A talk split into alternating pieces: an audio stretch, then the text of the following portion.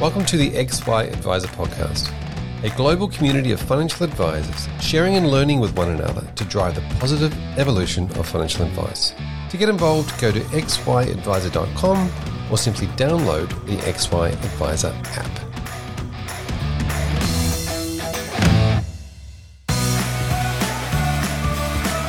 How can I find the stability needed for long term success?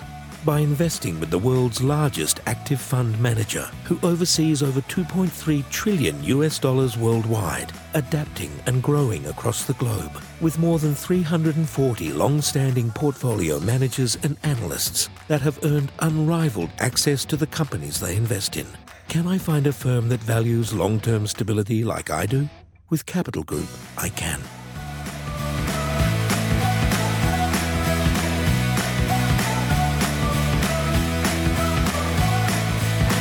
Welcome back to the XY Adviser podcast. I'm Fraser Jack, and today I am joined by an absolute legend of the risk insurance industry, Russell Collins. Hello, Russell. Hi, Fraser. Thanks for uh, inviting me in. Fantastic to have you. Now, do you want to give the listeners who don't know who you are a quick overview of who you are? Well, from the industry point of view, I joined the industry in 1971 and I practiced only in the risk insurance area right through till my handing in my license, so to speak, on the 30th of June 2010. Um, about 15 years before that, I started to becoming involved in mentoring, training, running training sessions, and so on in the risk area. And so when uh, I finished as a advisor, so to speak, I've maintained that practice of um, training and so on right through up until today, so to speak. It's something that I enjoy. I'm very passionate about the risk insurance area. Um, it's been hammered a lot in the last whatever decade or so, but I still think that um, the role of the advisor broadly is the most important job in the industry, in the financial service industry, and from my point of view, in the uh, risk area, until the advisor submits an application form, and nobody in the life insurance company has a job, so to speak. That's the importance of the role. And I still think that um, there are a lot of people in our industry that may see it as a job rather in my case as a vocation. And you know, because you've been in this business before, the relationship between you and the client just becomes that of a, a friendship that if it's done well, it'll go on for forever and ever. So, um, just to let you know, because um, off camera you, you, asked me about where I am. I two two years ago, my wife and I have been married. Uh, we're married on the seventh September 1963, so you can do the sums there. 58 years. We have four children. Matthew, whom you know, um, joined me in 1998 as my succession plan. Has done really, really good um, in that time. We have uh, a daughter, Gabrielle, then another son, Justin, then a daughter, Kristen. And um, Kristen was responsible, if, if you come to this, for really getting me on board in terms of doing the audio book. But up here, I, because I have um, some free time as well, I continue to do the mentoring and, you know, with Zooming and so on like that. And I'm always, I just feel there are so many great opportunities in our industry, uh, for particularly particularly for the new uh, advisors coming in. Uh, luckily for them, they, they'd come in with no baggage, so to speak. And um, if I take Matthew's son, Timothy, my grandson, when he, he first started with me a few, I just forget now, about maybe five years ago, um, he used to come to my, my place weekly, 7 a.m. in the morning, and uh, for an hour, he would record everything, and then he would take it back and don't ask me how he did it, but he would put on his computer what we talked about as a sort of a, uh, as a guide. So if something comes up, he would, he knows he's got it indexed, he knows where to go and so on like that. Fantastic. So you obviously a, a, very long career, uh, vocation, I should say, um, with regards to uh, your, your, experience. Um, obviously, uh, from a time when when the soft skills was a very very important part, and it still is a very important part of the job, but a part that uh, you want to make sure that you can help pass on, and, and and certainly doing that with all of the different things you've been doing, from keynote speaking to you know training and, and mentoring and coaching people. Uh, let's go. Let's. I mean, obviously, you've seen a lot of change. I mean, when uh, let, us quickly run through the concept of. Obviously, you've been through the idea of um, people used to work as tied agents, um, then moving through to you know there was a broker um, period, and then obviously into financial advice. Tell us about that transition, those transition periods. Well, when I first started in 1971, everybody was um, an agent of a major company. In my case, it was the Prudential. And so you just sold their products. You were trained by them. And um, the question of, uh, for example, with the Prudential, my wanting to go and do business with another insurance company was frowned upon. Well, I mean, you got the, you got fired for it on that basis there.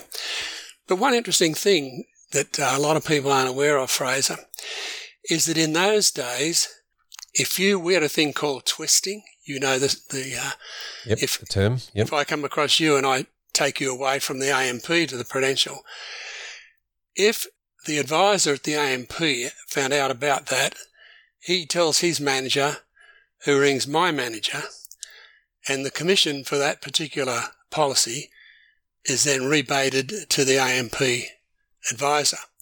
So that's how strict we were on what I would think like a pretty ethical thing in those days. But after a while, if I could just say, um, in my case, in 1978, I had come to a stage where I had learnt, I couldn't learn anything more. I, I, I must say this, the managers trained you in that day. The problem with that was that if it was if it was me training them, I trained them as Russell Collins would do something. And so what I found in my agency with about a dozen people is that my character, my values, my whatever were different to everybody else in the thing. But it's, this is the way that Mr. X did it. And so I found that extremely difficult. In those days, I was fortunate enough to have access to um, a very successful advisor then by the name of Bruce Flick. And so I, he and when he heard I was going in the industry, he, he put the word out if, if I need any help. So I went to see him and he used to assist me a lot in advancing my knowledge. And, and, uh, when I went to my first million dollar roundtable meeting in 1973, that's when I found, um, the major problem with the training that I'd done is that there the advisors, the speakers who were advisors spoke about how they would ask people what they wanted rather than tell them what they needed. And that became the, the secret to that was the, the next MDRT meeting I went to was a presentation called The Miracle of the Probe. And what that then put to my mind, uh, this is that aha moment. So, and so it was the questions you asked to get the responses you needed from people. So what I'm getting at there is that you, I developed, uh, and I learnt this obviously from MDRT, what, what I call penetrating questions. So the rule was ask a penetrating question, listen for the answer, and then record the answer in an orderly manner. So penetrating question is one where people have to think before they answer instead of a yes no type thing. So like an example of a penetrating question might be, in event of your death, would you like your family's uh, current lifestyle to continue? And a person would say, let's assume they said yes. Now, the other thing that I learned, I only learned this maybe 20 years ago after I, no, it was before I finished practicing. Listening with the ear of the heart. Now, in my book, I talk about the importance of attentive listening. But attentive listening is like yes, it's more than yes, no. It's what is that person saying? But listening with the ear of the heart, if I just go back to that question and the person says, well, I want, yeah, I want it to continue, I would say why, for example, and they would say, well, the last thing in the world I would want is for my wife and family or whatever it was to be without what I've created for them at this point in time.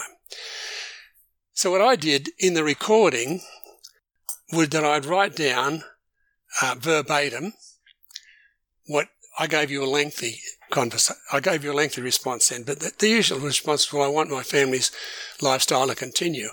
And then I would send a file note back after the meeting, which uh, very, nobody used to do that in those days, but I would send a file note back and I would have the question that I asked there and their response.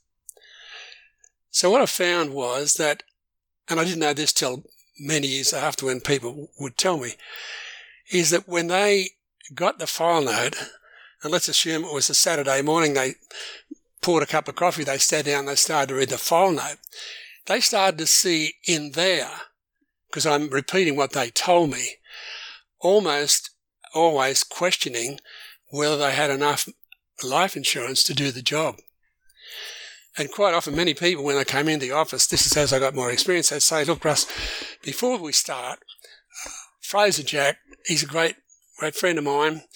And uh, I'm seeing you because he suggested it, but he doesn't know this because uh, we don't discuss this. But I've got, I own a million dollars of life insurance. Now, that never happened in the early days. I'm just trying to give you an example, maybe more today. Now, that Oh, he, he is then saying, I think I'm, I'm covered and so like that. So in my situation, I go into more depth in the book, but the opening of the meeting, what do you say after you say hello sets the tone for the rest of the meeting. And so when a person opens it by saying that, you know, what do you do? Do you freeze? I would just, in my case, I would thank them for telling me that and just put a note, $1 million, and then proceed on with what I'd prepared. Because preparation is the key, and I'm not going to be deterred by that. But that particular person, now when he or she is getting the file note, because when he said, or he or she said, yes, I want their current lifestyle to continue, I say, well, what sort of a figure would they need to do that? Sometimes people would throw a figure at you that you know, even in the small amount of time, yeah, is not going to. So I'd repeat. So as I said in the question, their current lifestyle. Because a luxury once enjoyed quite often becomes a necessity. And so the school that you're sending the children to, the ski trips that you take here, all, all those things that add up to the lifestyle. And then the million dollars doesn't seem so much, particularly if today they're sitting on a mortgage of $750,000. So Am I answering? Are we going where you yeah, want me to go? Yeah, no, that um, no, that's certainly uh, you. You've sort of Pull got into me back what if I, am not. You sort of you get into the, uh, the, the place that I actually think is what we call values based or goals based advice, and there really is it's understanding what the client really wants, why they really want it, why that's important to them, uh, and then the, the the goal the goal essentially starts to develop itself. The goal of these sorts of things, and then of course what's needed after that is the strategy and the product, and of course that just flows on from the is part of the conversation, rather than starting with the product, which I guess is a lot of uh, you know going back to your tied agent sort of days and, and your original teachings. A lot of it would have been about the product, the product, the product, the product. People need the product. Correct. Um, that's the problem. That was the problem, and that's just what to your audience, that's what really introduced the financial services reform that began in the uh, mid 1990s. And I think the legislation came out in 2004. But the whole idea of that was to move the industry from a product driven industry to a, to a um, relationship type industry. Yeah. Now, now, as that transition took place, I'm thinking uh, obviously um, the, the the I'll go back to the tied agents. You were you were working for one company, uh, you were essentially representing the pool of clients that were in that company. Um. It wasn't just a product, and I want to talk to you about what that you know what life insurance means to you a little bit later. But um, it's a pool, right? It's a pool of people. We, we you know, they're all in it. Um, as you said before, there wasn't any twisting because uh, that was frowned upon. Um, That's the uh, word I'd forgotten it. Thank the, you. The twisting, uh, the twisting uh, slash um, uh, you know, uh, churn we call it these days. Um, but it's the idea of it's the idea of taking somebody who already has life insurance and then moving it to a different life insurance product. Uh, now, the, in this way, this kind of gave the insurance companies um, a level of you know control over the the pool itself and the premium pricing, um, which obviously premium pricing's changed recently and, and going through some problems. Um, but this this essentially provided the insurance company some security as you all moved into brokers in that broker realm and then could start recommending other companies. Uh, that sort of removed that control from the insurance company. So I think was probably the start of what we call uh, weird, some weird pricing that's going on at the moment. That that sort of crept in. Uh, if I just finish what I said before, yep. in uh, 1978, um, I felt that I couldn't go any further with where I was with the Prudential, and so um, I ended up going into joining another life insurance company, which is Legal and General, in a partnership with then at that time Bruce Flick. So what I'm saying is that uh, when I left the Prudential, if I I was an exception to the rule, but if an advisor left and went somewhere else, they immediately cut off his total any contact with that life with with the Prudential, say, and all my renewal commissions were withheld in my case, when I, because I was up front to tell the manager where I was going, the state manager, he, he said, why are you leaving? I said, well, I can't learn anything more here. And he said, well, I, I can't, I, I can't disagree with you there. So what he did was that he allowed me to continue to have access to their records without any money, any, right. But so most important going back to the vocation bit, at least I was able to maintain the, uh, the clients that way. Um, so, just, sorry, just come back to the point that you got me to there because I, I just wanted to make sure that I answer your question properly. Uh, so the, the point was around the concept of um, during that FSR, you mentioned the financial services reform when it took place, and, and the control that insurance companies lost. That's right. That okay, let me come back to that. That was the control thing there. So even even in in the next company where I went to, it was the same thing. So it wasn't until I, I actually left that partnership and went out into what you just said as an independent, where you're multi-agent or call it whatever you like, that you had the freedom that you wanted. But you know, the the insurance, uh, the clients still followed you where you went. And I think that was built on the relationship because it wasn't the life insurance company you were selling, it was yourself that you're selling there. And I think that um, in today's world, well, you would probably know better than I, um, that just wouldn't survive with today at the moment. I know the banks were probably the classic example of that, do you think, when that sort of happened? And I think that that just faded off there. So yeah. I think that today's situation where the advisors should be, and you know, I assume they are given the opportunity to spread the products. Yep. But nobody, no one life insurance company has the best products if you if you want to go down that track. But um, from my perspective, the opportunity today for the people coming in is the choices. The responsibility then is on them to get the right choice, and uh, that's the recommendation list and so on like that. Yep, fantastic. Now, when FSR came in uh, back in two thousand and one. Um, the uh, the everybody went to becoming a financial planner or a financial advisor, how was that from uh, obviously the, the, the, name was different, um, but uh, all of a sudden it's sort of a different different vocation. And, and as you mentioned, people that had been as a vocation or treating their risk insurance as a vocation were now um, classed the, sort of the same as people doing investments. How did you how did you how did that go? Well, that's that's a very good point because um, before I said the uh, purpose behind the legislation was to go from a product driven industry to I think I said relationship it should to an advice driven industry. That's what, so that's, there's a very good point, very perceptive of you there. Um, you see, in my era, if I can say this, that uh, prior to that, selling be, started to become a dirty word, if I could use that word. And I've written articles on this. And what was, what was in the mind of people then, particularly the, the professional people, if I could say that there were any any problems with the advisors in those days. It was with people's accountants and with their lawyers. So, to the illustration that I used to draw up two circles, put um, one in selling and one and P for the other professionally the other, and I'd say these these two circles are mutually exclusive. If you sell for a living, you can't possibly be regarded as professional. And if you're a professional, you would never sell for a living. Well, you and I know that every minute of every day, somebody somewhere is selling somebody something. So I learned many years ago, at, and it was around that time, that with all the definitions of professional, but the best definition I ever heard was professionals are defined not by the business they're in, but by the way they're in business. Think about that, you see? So the soft skills, like it's, I, up until about five years ago, I had to keep with the audiences, I had to keep thinking, don't say selling, just say soft skills. And the master of the soft skills in what I have found, certainly in the last uh, two decades, is uh, Don Connelly over in the United States. He is, I mean, that's all he does. And he came out of the, uh, uh, out of the financial planning side or the investment side.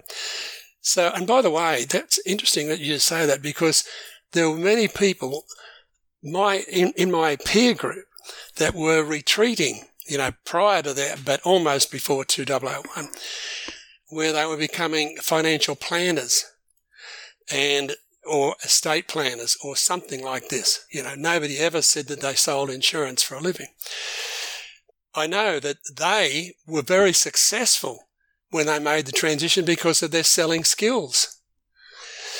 And I still think that one of the things that's missing in the training programs today, well, I, I can't say today, but I, I can go back even four or five years ago, where the new entries, the training programs were very heavy on compliance, on product, and on technical, and very understated in the area of communication skills.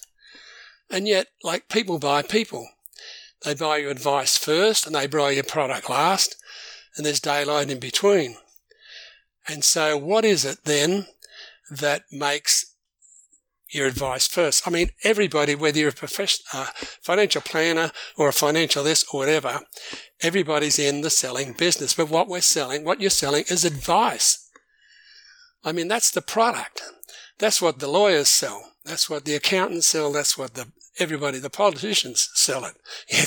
Yeah, they accuse us that don't take me down that track. Yeah. Can I can I just uh, can I just highlight that people by people because you absolutely that's a, that's I've heard you say that before. Um, and uh, and you mentioned Don Connelly. I remember Don Connelly, speaking uh, in the early 2000s.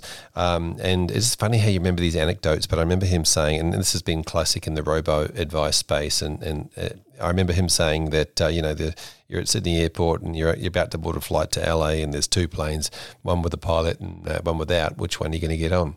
Because yeah, uh, you know yep. t- taking off is pretty essential, but uh, t- well, pretty important. But landing, landing is yeah. Well, the analogies are brilliant, and I think that you have to, you know, just on that point, which is really interesting because I've be- become very friendly with Don, and I use a lot of his stuff with because the people I'm a lot of them are training or invest and so on.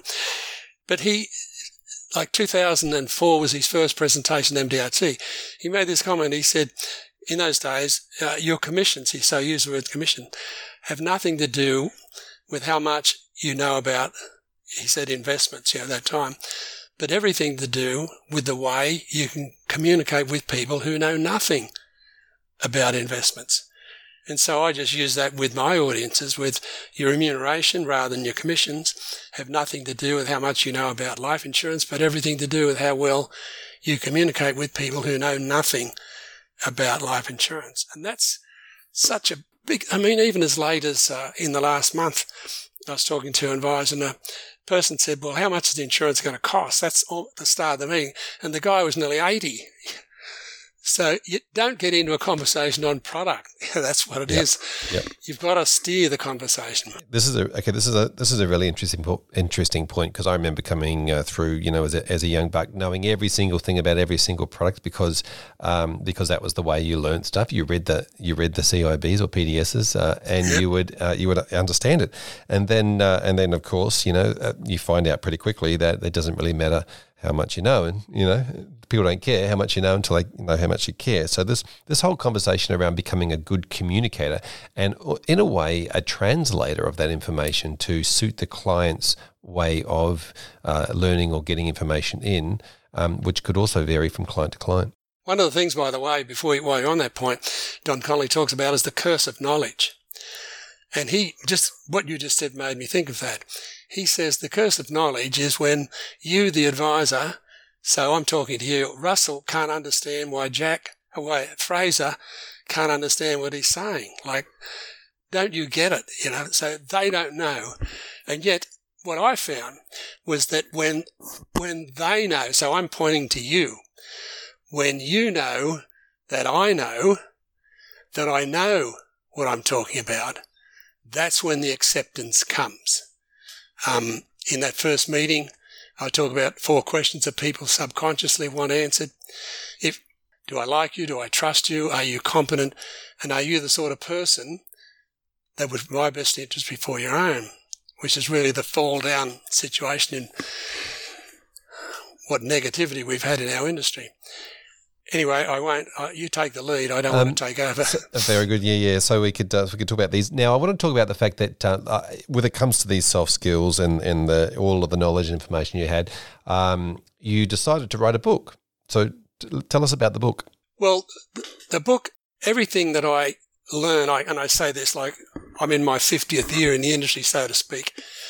But everything that I learned that, that helped me to do well, I learned from somebody else. And the hall of learning for me was the Million Dollar Round Table in the United States and the AFA or LUA, whatever we'll call it that time here in Australia.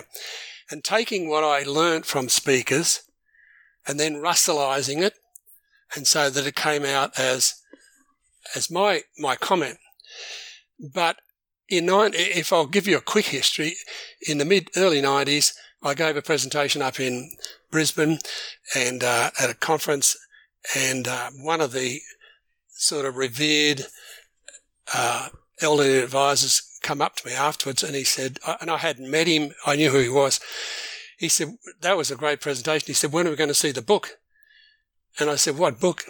He said, the book you're going to have to write so that people will understand what you just told them to do and uh, and take it to another level. Anyway, uh, the point I want to make is that that was in my mind for a while, and um, many people said the same thing. But in 2009, I was on the FPA National Conference. I was the only risk advice speaker on that. And in the audience was a fellow by the name of Daryl LeBroy. I don't know whether you know him from down in Melbourne. Anyway, he came up and asked me, you know, how can I learn more about this? By the way, at the same time, um, Peter Sobel was there. Do you know who he is? Yes, well, he interviewed me afterwards. He said, "I'm thinking of getting a business going." So that was. Uh, he said, "Can I have five minutes of your time?" Well, two hours later, we sort of moved on, you know. But what Daryl said, he asked me, could I do a workshop for him, his group, which I did in Melbourne. And then at the end of the meeting, he said to me, you know, you really, you really should write a book. So now this is about five, six years later. That month, that year, he came up to Sydney. He had lunch with me, invited me to lunch, and he said, I want to talk to you about the book. He said, because in our workshop, he said, you frequently told us that we have to t- speak in real time. So you don't say to somebody, if you should die in the future, because everybody's going to die in the future. You say, if you died yesterday.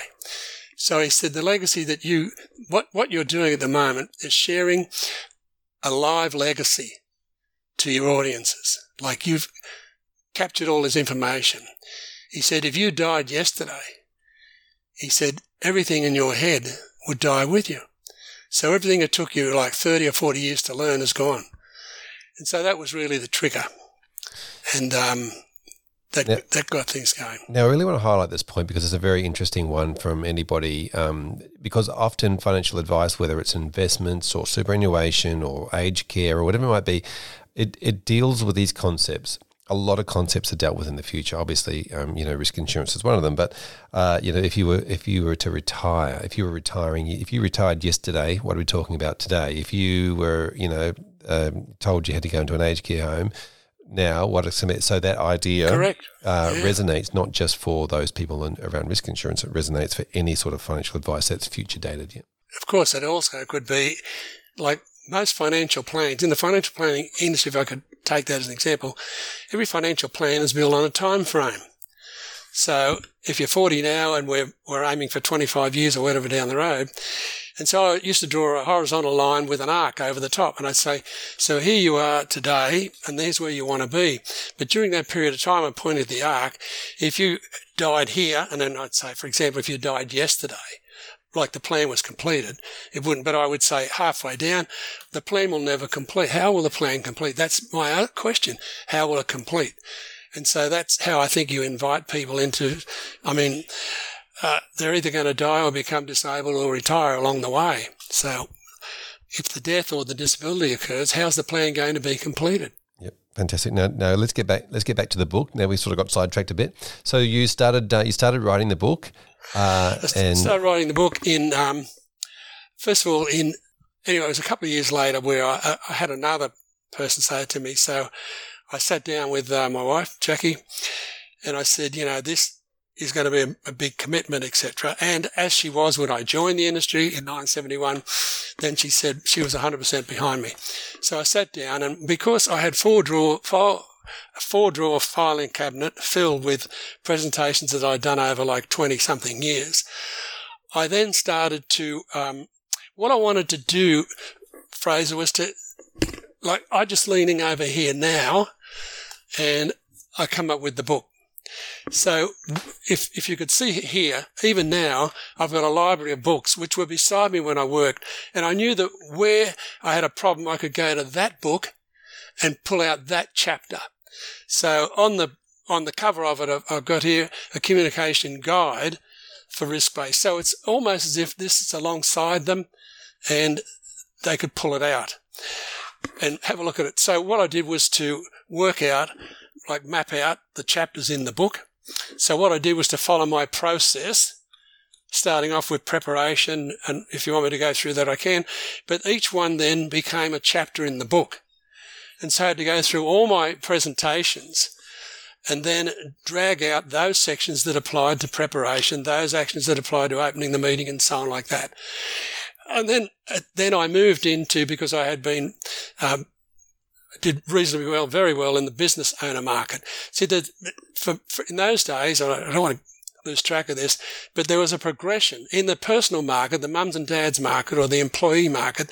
There was so much insurance that an employed person could, uh, needed or could afford to pay for. So then when you've you can't do that forever. So then I moved into the business owner market because their needs were always changing. So half the book is on the business owner market. And then at the end of the meeting, uh, uh, when I say the business owner market, I'm talking about a chapter on key person insurance, partnership, that sort of thing there. And then at the end of that, I did a chapter on estate planning because I think not only for the investment side of people, but for the um, risk side, there's a lot to be done in the estate planning area.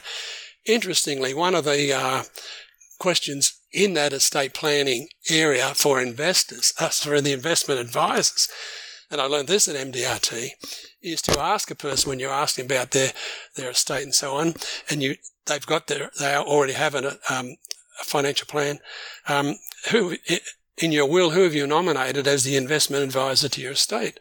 And most people will say no, or haven't thought of it. And uh, why I'm telling you that, I had an experience where I had been uh, looking after, I dabbled a little bit in the financial planning area in the late uh, 80s when everybody was doing it.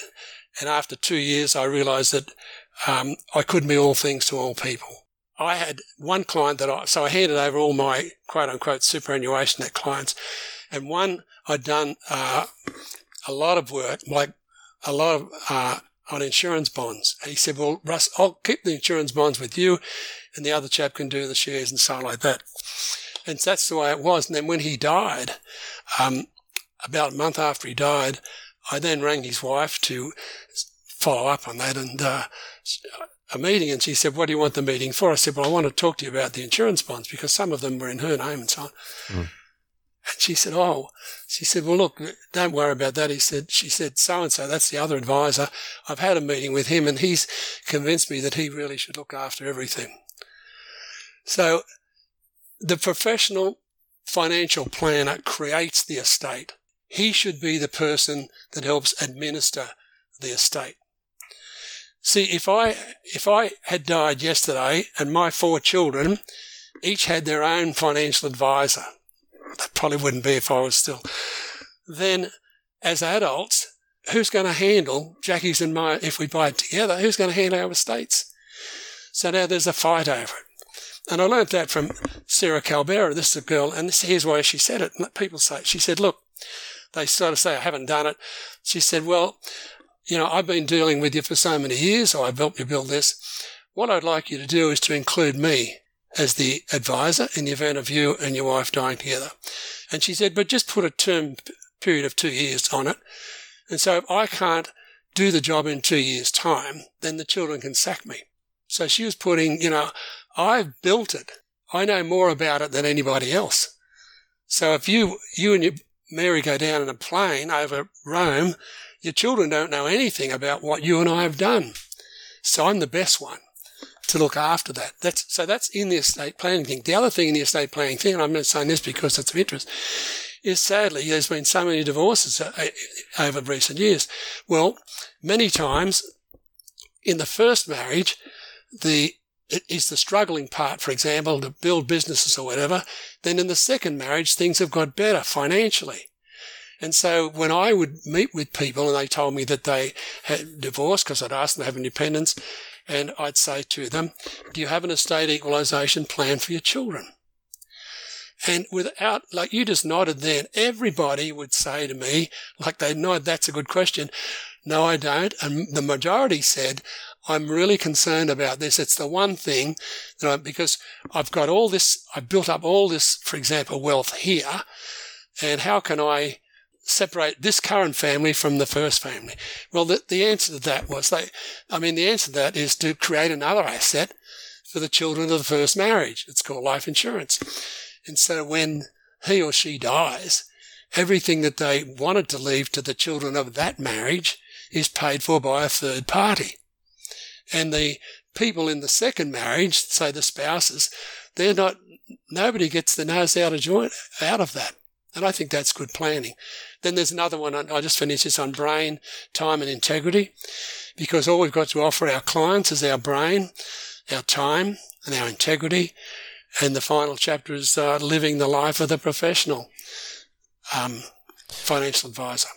So that took me, by the way, two years to write.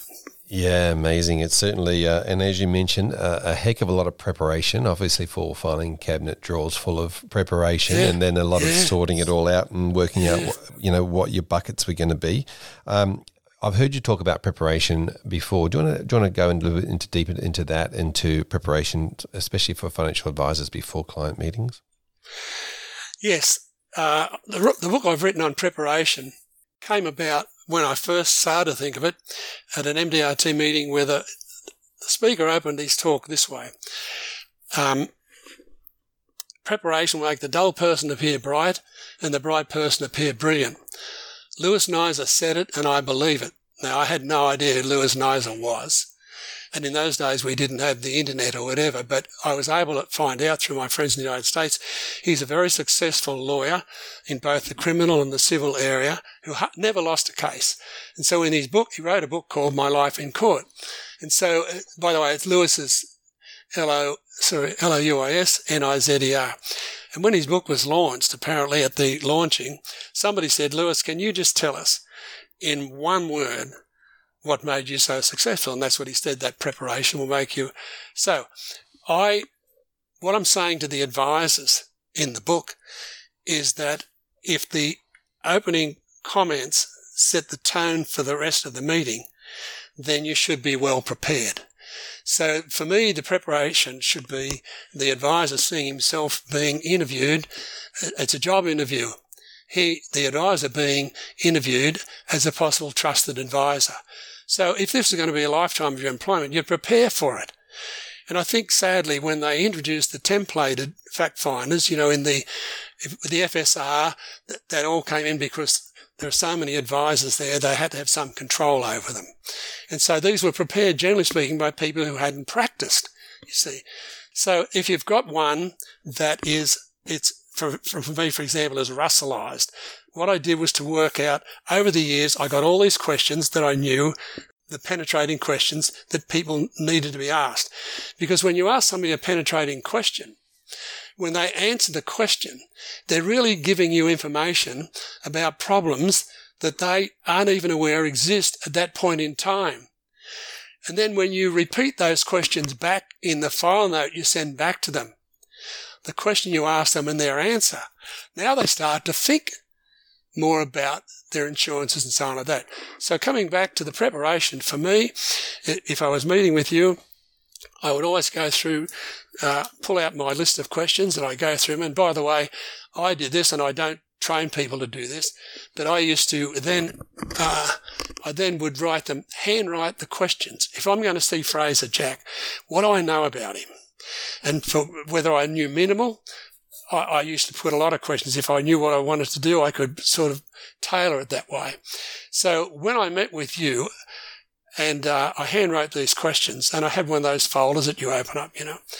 So I said, part of it would be, I have no idea whether my ideas are going to be of any value to you, but we can sort that out over the next hour or so if I can just run some questions past you that I've prepared especially for today's meeting. And then you open up the folder and they say all these handwritten questions. They saw that. Now, I don't, I don't train them to do that today, but what I felt was that gave the integrity that I had prepared. And you know, when Matthew joined me in 1998, I said, Matt, just do what I ask you for a year. And then in, in 12 months' time, we'll sit down and you tell me what, what works, what you don't like, whatever. And so end of 12 months, he said, Dad, there's only one thing. He said, I hate that running writing stuff, you know. He said, um, I'm not good at that. And he said, it's so time consuming. And I said, well, what, what's the, he said, well, I can develop a template of the questions. And he explained to me what a template was, put all the questions on that. And he said, I'll number them and I'll just say the girls. I'm meeting with Fraser Jack. Here's his profile. I want you to give me questions 4, 6, 20, 80, and like that. And so they would then cut and paste them onto a piece of paper with an inch between each question for Matthew to write in. I said, well, wait a minute. Let's go back to the opening of the meeting when you say these questions that I've specially prepared and they see this templated thing. He said, well, I thought you'd ask that. So he said, I've created another template and on the front page of the template, in, in font size that you could see if you were six feet away, it would have meeting with Fraser Jack, the date, and then he put agenda. I prepared these questions so Fraser's looking at it. You're at the other side of the table. You can see your name there in big letters, and then he would open up and proceed with that way. Now, the what what the preparation does that way, Fraser, and when you open the meeting, I've got these questions that I want to ask. Uh, the people say, and I say, "Is it okay if we proceed?" They say, "Yes." Like, let's get cracking on this. Well, they're giving you control of the meeting. Now, so you've opened the meeting in a positive manner. That's in the book. And then you, now you take control. So the, the most talkative person dominates the conversation, but the good listener controls it. So you're asking the question, you're listening, and you're writing at the same time. Now, in 1992, so that's 20 years after I started, I'm sitting there with a general manager of a, of a mid-sized public company. And um, I'm asking the questions, and he said, he put his hands up like this. He said, Can we just stop for a minute? Like, put your pen down. He didn't say that, but put your pen down. He said, Do you do this with everybody? Like he pointed. I said, What? He said, Well, ask questions and write down answers. I said, Yeah. And he said, Do you realize that's the greatest compliment you can pay anybody? To ask them a question and write down the answer. And I'd been doing that for 20 years. I had no idea. See those four questions that when people meet with you the first time, do I like you? Do I trust you? Are you competent? Are you the sort of person going to put my, I think you start to answer these questions. Sub, they don't prepare for that. That's subconsciously, but you're answering these questions as we're talking to it, you see. So by taking it down, then transferring it from that into a file note. So if I come back to preparation, what I found and what people train people to do is that they can now open the meeting. See, I'm writing down the question I'm going to ask Fraser Jack. So I'm really rehearsing, mentally rehearsing what I'm going to say to Fraser Jack. So when I meet with Fraser Jack and start asking the questions, that's the second time that I've touched on these questions. And if you prepare, and I've got like maybe 30 questions, and you say something to me, and I could say to you, you know, that's a good point. But I was going to cover that later, but let me, so I turn over, I go straight to that point, I'd answer what you said, and then I'd come back to where I was. I had nothing had been lost because I knew where I'd missed, left off on it. So when you've got control of the meeting, you know, you know the, the direction that's going on. And if they move you sideways, well, you can still come back to where you were. Can, can I just add something to that conversation around asking a question, listening for the answer, and then taking the time to write the answer? Because uh, often in a conversation, and, and, and, and you know, we, I do a lot of podcasts, so it can get this way where you move on to the next question because you don't necessarily need to pause in, in, in time. Uh, but listening to an answer and then just pausing after it as you let it sink in is actually quite a compliment as well. But the, that's a very good point. You see, when I said before, you're listening with the ear of the heart. Yes, no questions. There's no, you know, it's it, you're attentive because you're writing it down. But what is that person saying? What does he mean when he says, "The last thing in the world I want is for my family to be saddled with all this debt"? And then you put in the file note, the last thing that I want is for my family to be saddled with all this debt. So that reminds him of what he said to you, like that. So not only is the attentive listening good for writing down everything like that, but it starts to develop the empathy. See, the, if you want to sell John Smith what John Smith buys, you've got to see John Smith through John Smith's eyes. That's empathy by the way, when I'm talking to financial planners, I say, if, I don't say if you want to sell Jim, I said if you want to advise him or something like that. But yep. I go back to it, you know.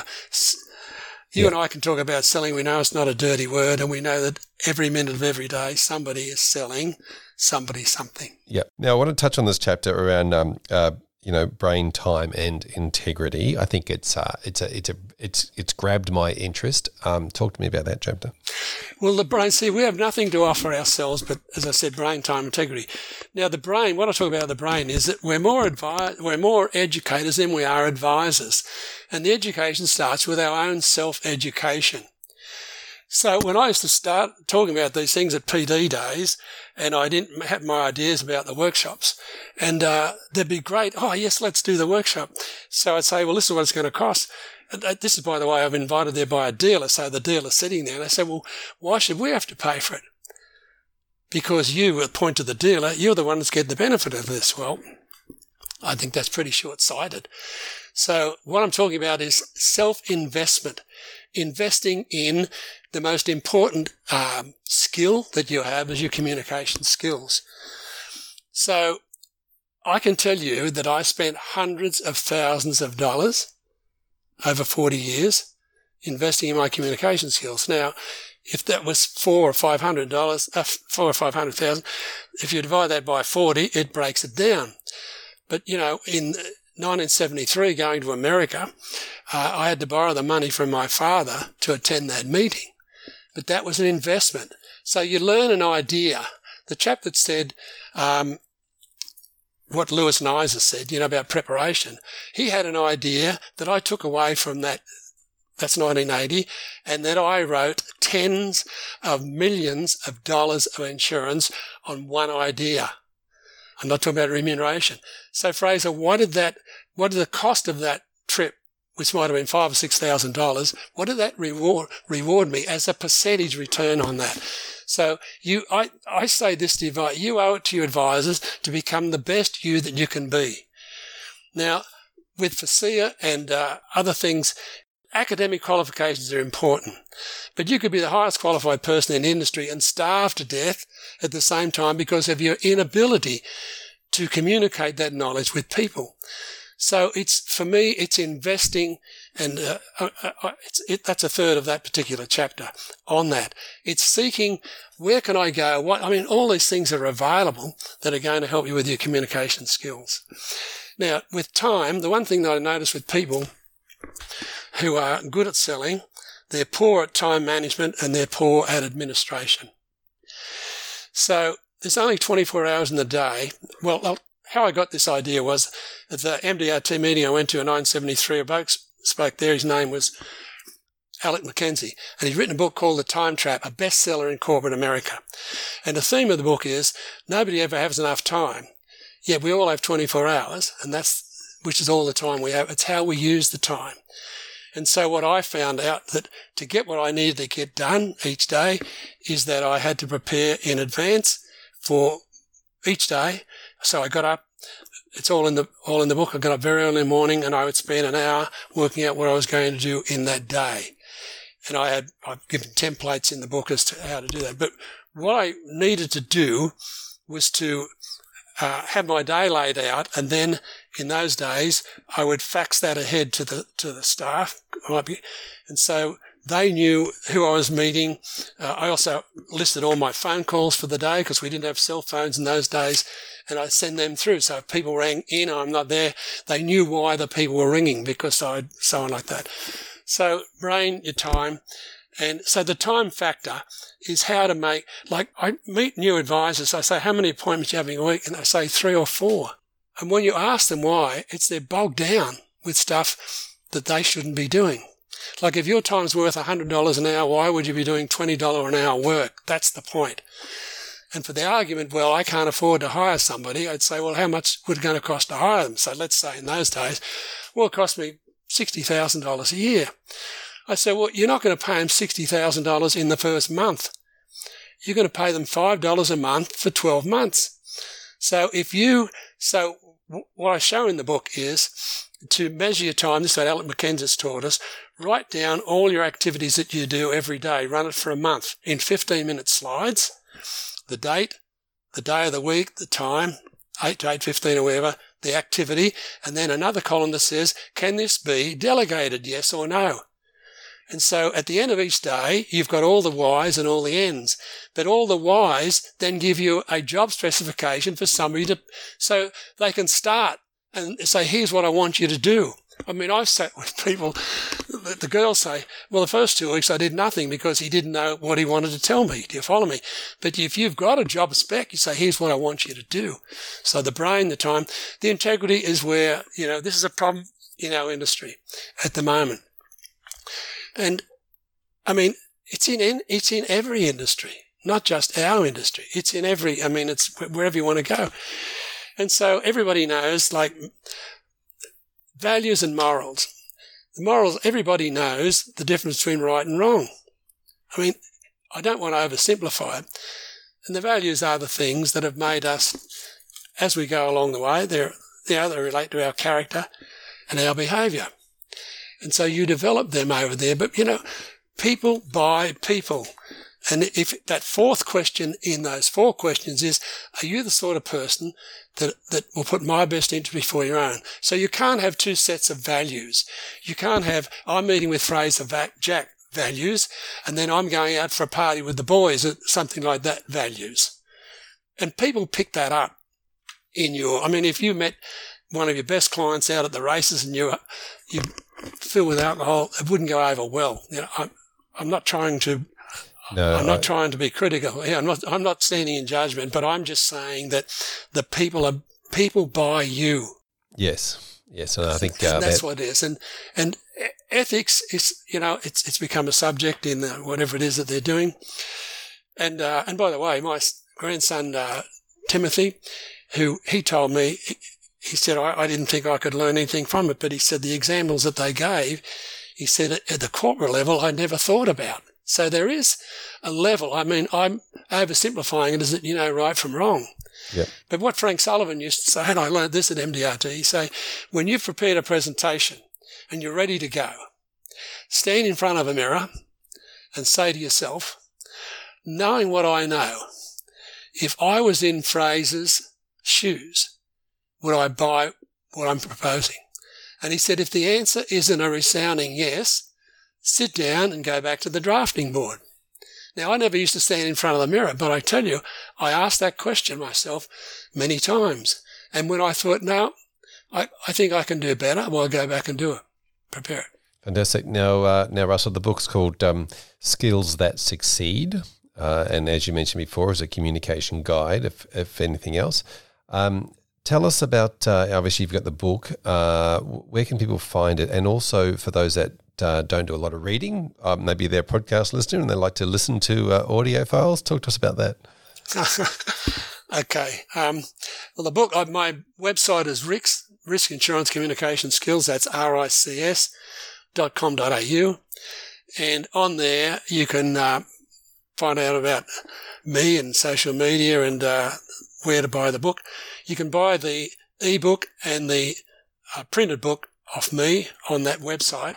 But with the audio book, um, it's done. You, you can buy it from the website, but you're buying it overseas, you know, and all these other platforms. And the reason that you, I, I mentioned my daughter Kristen, she's the youngest. When the book came out, after about two years, she said, you know, dad, you ought to do an audio book. Like I didn't even know an audio book was. And, uh, she's self-employed and she listens to a lot of podcasts and something like that. Anyway, she hammered away and, uh, then I, you know, Gavin Glosier, of course. Yes, you know Gavin. Then about three or four years ago, he uh, was we were at an AFA conference and he said, "How's the book going?" And I said, "Well, unless I can get the audiences to speak, you know, I can't sell the book." So he said, "How's your marketing?" I said, I'll leave that to you. So he sort of took over my marketer, but he also said, we've got to do the audio book. And, um, so I put a team together with Gavin, uh, my IT consultant, Matthew McGregor, and, and my daughter, Kristen. And so, um, that's where the audio book was born. So now, and then how long did it take me to record the audio book? Two years. Now, I, I didn't do it nine for five because your voice goes on you. But what I found doing the audio book is that I have to change the expression because it's not written, it's got to be explained. But Kristen has told me, said, Dad, she said that new, they don't read books anymore. Like they want to listen to podcasts and so on like that. And so that's why we launched that, which was last, um, last December. So you go to the website and then for the audio book that's got a, about half a dozen or maybe more, eight or nine different platforms that you can use to buy it. Fantastic. Russell, thanks for coming on and chatting to us on the podcast today. Uh, what are the plans for the future? Well, we're at the stage in our life where we have grandchildren and great grandchildren, and it's important that we spend time together. For the sake of your audience, I want to say this, or for the information of your audience. No success in the field is worth a failure in the home. And I learned that very early. I mean, this job can choke you to death with the work. And today I see people walking around almost chained to their cell phones, particularly on weekends. You go into um, cafes or restaurants and they're sitting there with this thing and it glows and they look at their, I mean, that's not, if it's your wife, I think that's an insult, you know, but anyway, I've, I just make the point that relationships, it's, you, you work too hard in this job. When I came in the industry, I was told I'd have to work 20 hours a week. In that first year, I worked 70, 80 hours a week. So when you're working Monday to Friday, like 60 hours, try and give the, you know, the family the balance of your time. And by the way, finding that balance is, is really, really tough. So what am I doing? I'm, I'm struggling with my golf game. I've had, um, I've got the same handicap that I had 30 years ago, but I've got more time to work on it. Uh, but we just, we're up here in Tea Gardens. It's a, it's a change in lifestyle and it's an operation, it's an opportunity for us to grow even closer together up here. Fantastic. Russell, thank you so much. Really, really appreciate you uh, coming on and having a chat to us today um, about your 40 year career. Uh, well, that was before you even writ- written the book, but uh, yeah, I just really appreciate it. Thank you. Good on you. Thanks a lot for having me. Well, there you have it. Another episode of the XY Adviser podcast. I'm Fraser Jack, joined by Emily Blanche. Hello, Emily. Hello, Fraser. Great, great podcast, great discussion, by the way. Really enjoyed it. Thank you, thank you, and it's our time time for the the uh, the cool part where we get to uh, you know highlight some of the ex, some of the great work the XY members are doing in the community. Yes, so today I want to give a shout out to XY advisor Julian McGoldrick.